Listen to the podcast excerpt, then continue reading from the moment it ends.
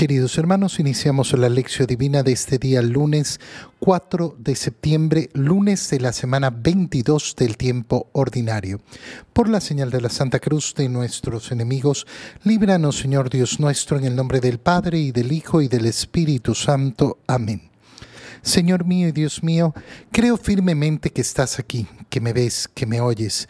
Te adoro con profunda reverencia, te pido perdón de mis pecados y gracia para hacer con fruto este tiempo de lección divina. Madre mía Inmaculada, San José, mi Padre y Señor, Ángel de mi guarda, interceded por mí.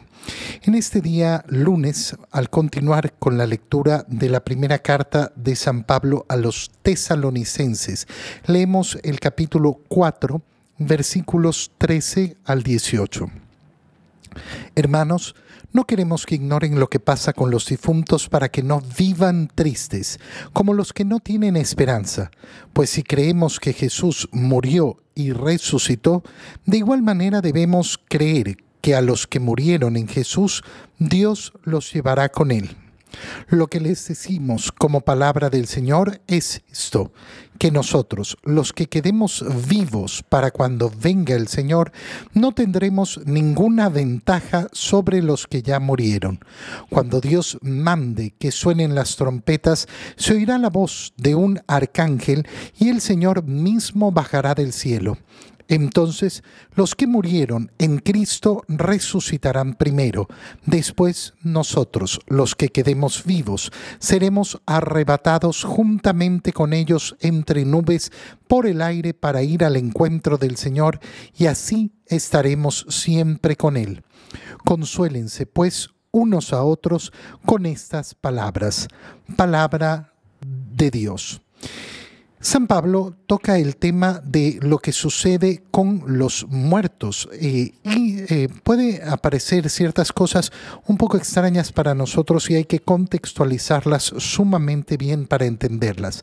En el inicio del cristianismo, ¿cuál es la idea que debe, eh, que debe traspasarse?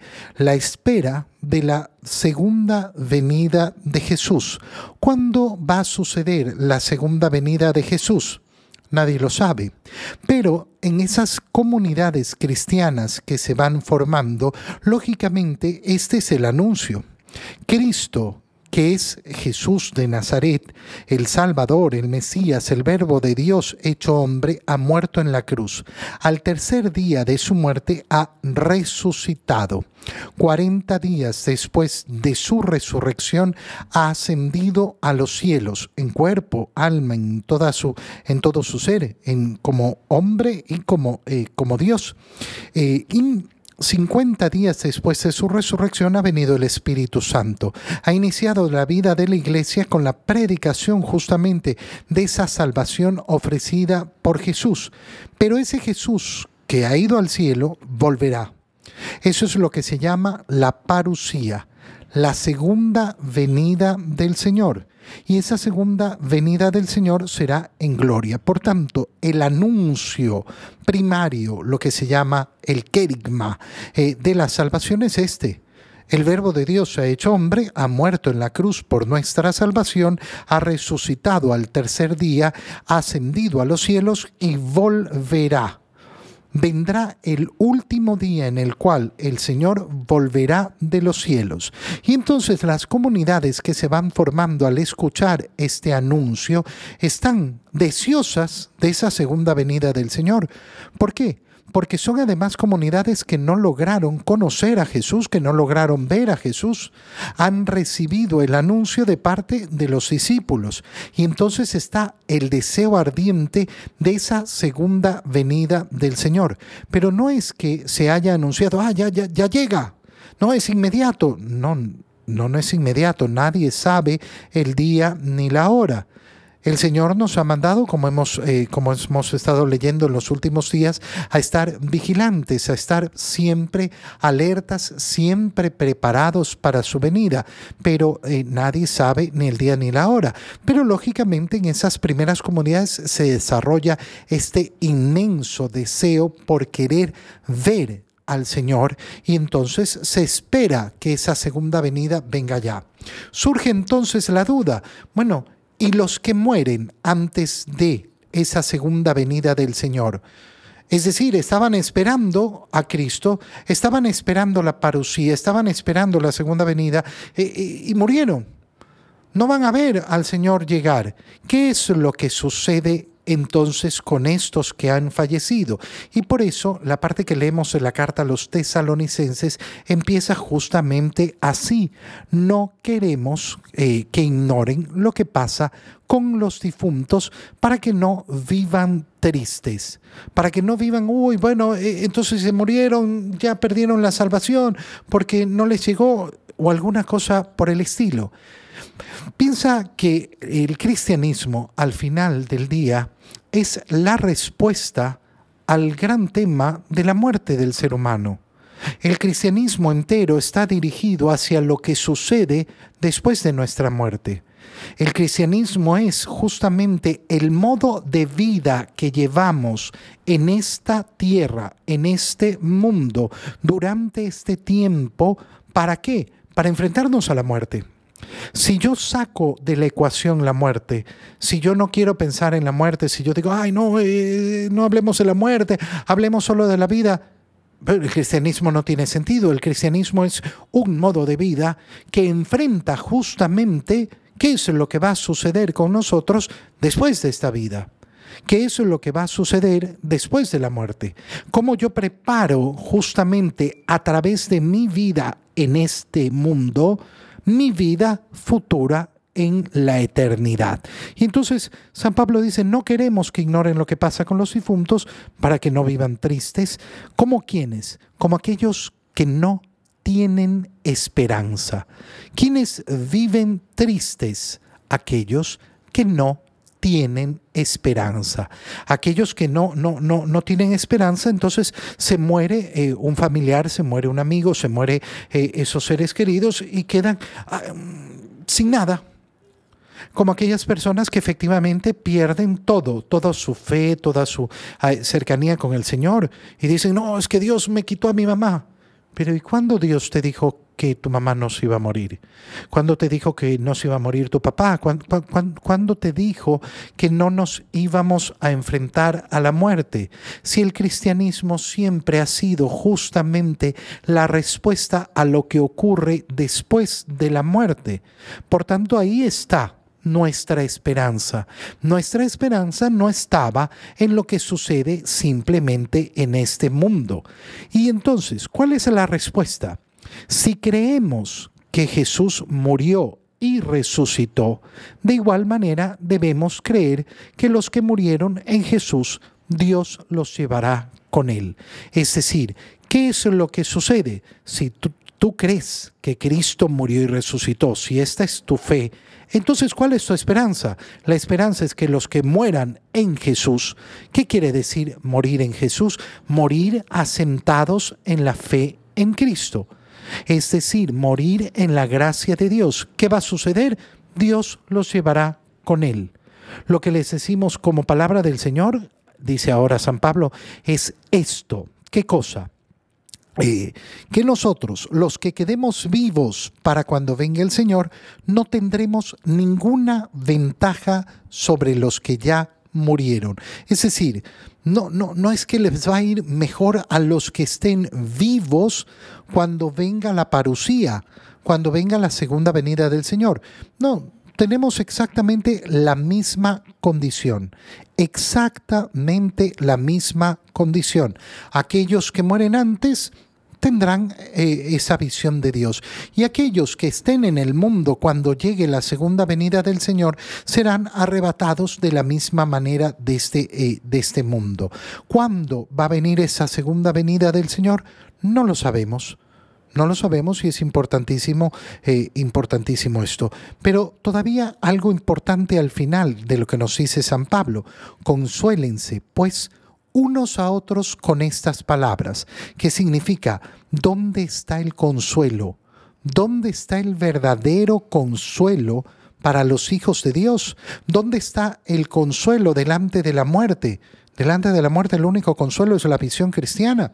Es decir, la vida eterna para aquellos que han vivido en Cristo y han muerto en Cristo.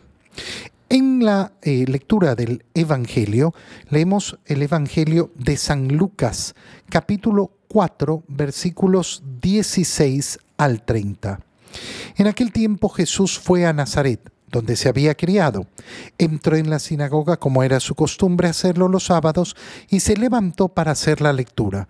Se le dio el volumen del profeta Isaías, lo desenrolló y encontró el pasaje en que estaba escrito, El Espíritu del Señor está sobre mí, porque me ha ungido para llevar a los pobres la buena nueva, para anunciar la liberación a los cautivos y la curación a los ciegos, para dar libertad a los oprimidos y proclamar el año de gracia del Señor.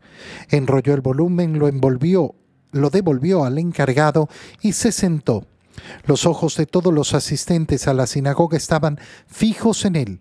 Entonces comenzó a hablar diciendo, Hoy mismo se ha cumplido este pasaje de la Escritura que ustedes acaban de oír. Todos le daban su aprobación y admiraban la sabiduría de las palabras que salían de sus labios y se preguntaban, ¿no es este el hijo de José? Jesús les dijo, seguramente me dirán aquel refrán, médico, cúrate a ti mismo y haz aquí en tu propia tierra todos esos prodigios que hemos oído que has hecho en Cafarnaón. Palabra del Señor. Hoy día empezamos a leer el, eh, el Evangelio de eh, San Lucas. ¿Por qué? Porque hacemos de nuevo, eh, de nuevo este cambio al Evangelio de San Lucas y veníamos leyendo efectivamente el Evangelio de San Mateo. Porque en este año combinamos esa, eh, esa lectura, dado que ya hemos leído prácticamente todo el Evangelio de San Mateo. El resto de lo que queda es ya la llegada de Jesús a Jerusalén y todas esas escenas que contemplamos en el tiempo propio de Cuaresma y el tiempo eh, de, semana, eh, de Semana Santa. Entonces ahora retomamos la lectura de San Lucas para ir avanzando, eh, ir avanzando en la lectura eh, según este Evangelio. ¿Qué se nos presenta? Estamos en el capítulo 4. Hay que recordar que el Evangelio de San Lucas es un Evangelio que presenta la infancia del Señor, los principales pasajes de lo que conocemos en la infancia del Señor. Entonces, capítulo 4 estamos al inicio del Evangelio, eh, cuando ha empezado la obra pública, la vida pública de Jesús, donde ya ha ido a Cafarnaúm, se ha establecido ahí con sus primeros discípulos y ahora se nos muestra cómo va a Nazaret. Nazaret, esa ciudad que es la eh, ciudad donde ha crecido Jesús, de eh, donde además eh, saca su origen. Eh, se lo reconoce como Jesús no de Belén, a pesar de haber nacido en Belén, sino como Jesús de Nazaret. ¿Por qué? Porque ha vivido toda su vida en Nazaret. Y se nos va a presentar algo precioso. Se había criado ahí y entró en la sinagoga como era su costumbre hacerlo los sábados. Primera idea importantísima. Yo, que soy un imitador de Cristo, ¿qué veo en Cristo? Una actitud de respetar el día del Señor siempre. No es optativo, no cae por, ah, ay, no, es que hoy día no, no, no. Es el sábado. Nosotros vivimos ahora en la nueva alianza el domingo. El domingo es el día del Señor, pero si vemos a Jesús respetar el día del Señor, entonces tenemos que tener claro que no hay un cristianismo que no haga lo mismo. Ay, no, yo puedo ser un buen cristiano sin ir a misa los domingos. No, no puedes. Engáñate todo lo que quieras, engáñate todo lo que quieras, pero eso es mentira.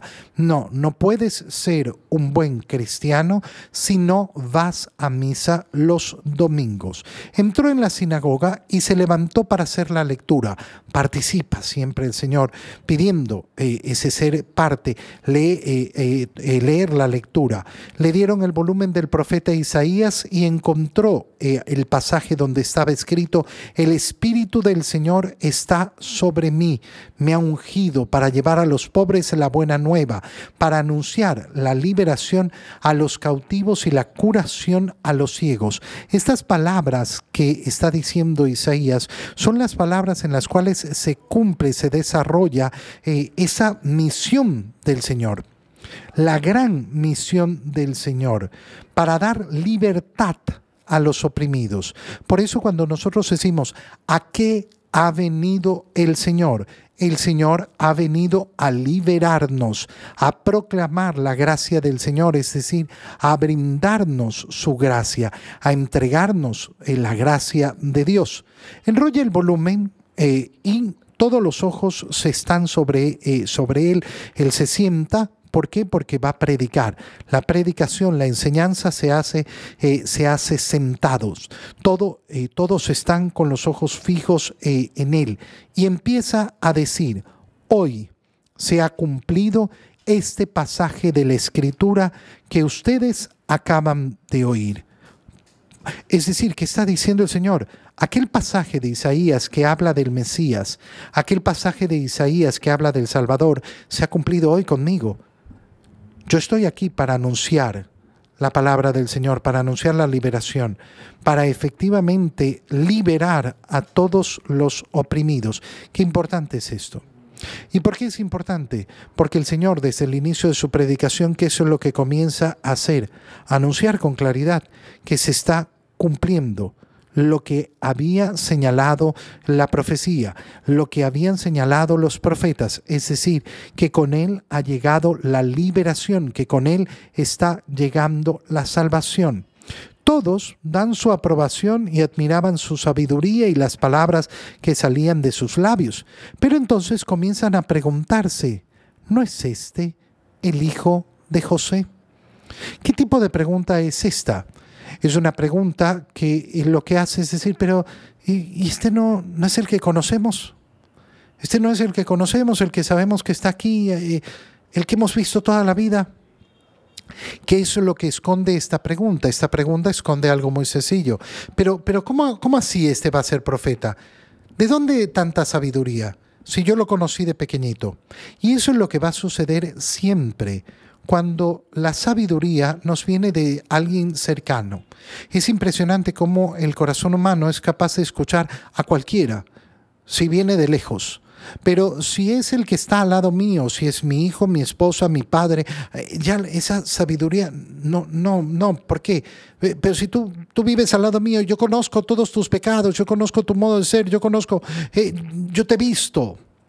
Y, y sí, me puedes haber visto crecer, me puedes haber visto eh, hacer eh, toda mi vida, pero eso no significa que eso disminuya la sabiduría de mis palabras o que las palabras que te estoy diciendo no sean verdaderas. Este no es el hijo de José.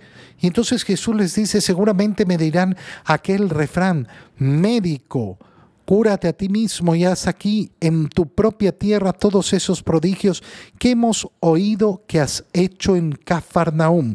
¿Qué va a suceder eh, después? Que el Señor no va a poder realizar en Nazaret ningún milagro. Ahora, ¿Qué tiene de hermoso este pasaje? Y esto es lo bellísimo. Nos muestra cómo Jesús es conocido en Nazaret. ¿Cómo es conocido en Nazaret? ¿Qué significa? Que durante 30 años Jesús ha realizado una vida completamente normal, completamente normal, sin llamar la atención de nadie. Nadie en Nazaret dijo, uy, mira, ¿qué será este chico? Este chico va a llegar a ser un gran profeta, va a ser no sé qué, va a ser no sé cuánto. No, nunca llamó la atención. La vida oculta de Jesús es verdaderamente hermosa porque es asumir la vida humana en su naturalidad, en su normalidad, en su cotidianidad, en ese repetir las mismas acciones día a día. Y es por tanto elevar esa vida humana a un nivel precioso, verdaderamente precioso. ¿Por qué? Porque esa vida que puede parecer tan insignificante ha sido tomada por nuestro mismo Dios. ¿Para qué? Para que esa vida ordinaria nosotros la podamos elevar a las alturas del cielo. Te doy gracias, Dios mío, por los buenos propósitos, afectos e inspiraciones que me has comunicado en este tiempo de lección divina. Te pido ayuda para ponerlos por obra Madre mía Inmaculada, San José, mi Padre y Señor, Ángel de mi guarda, interceded por mí. María, Madre de la Iglesia, ruega por nosotros. Queridos hermanos, reciban mi bendición en este día en el nombre del Padre, y del Hijo, y del Espíritu Santo. Amén. Que tengan todos un muy feliz día.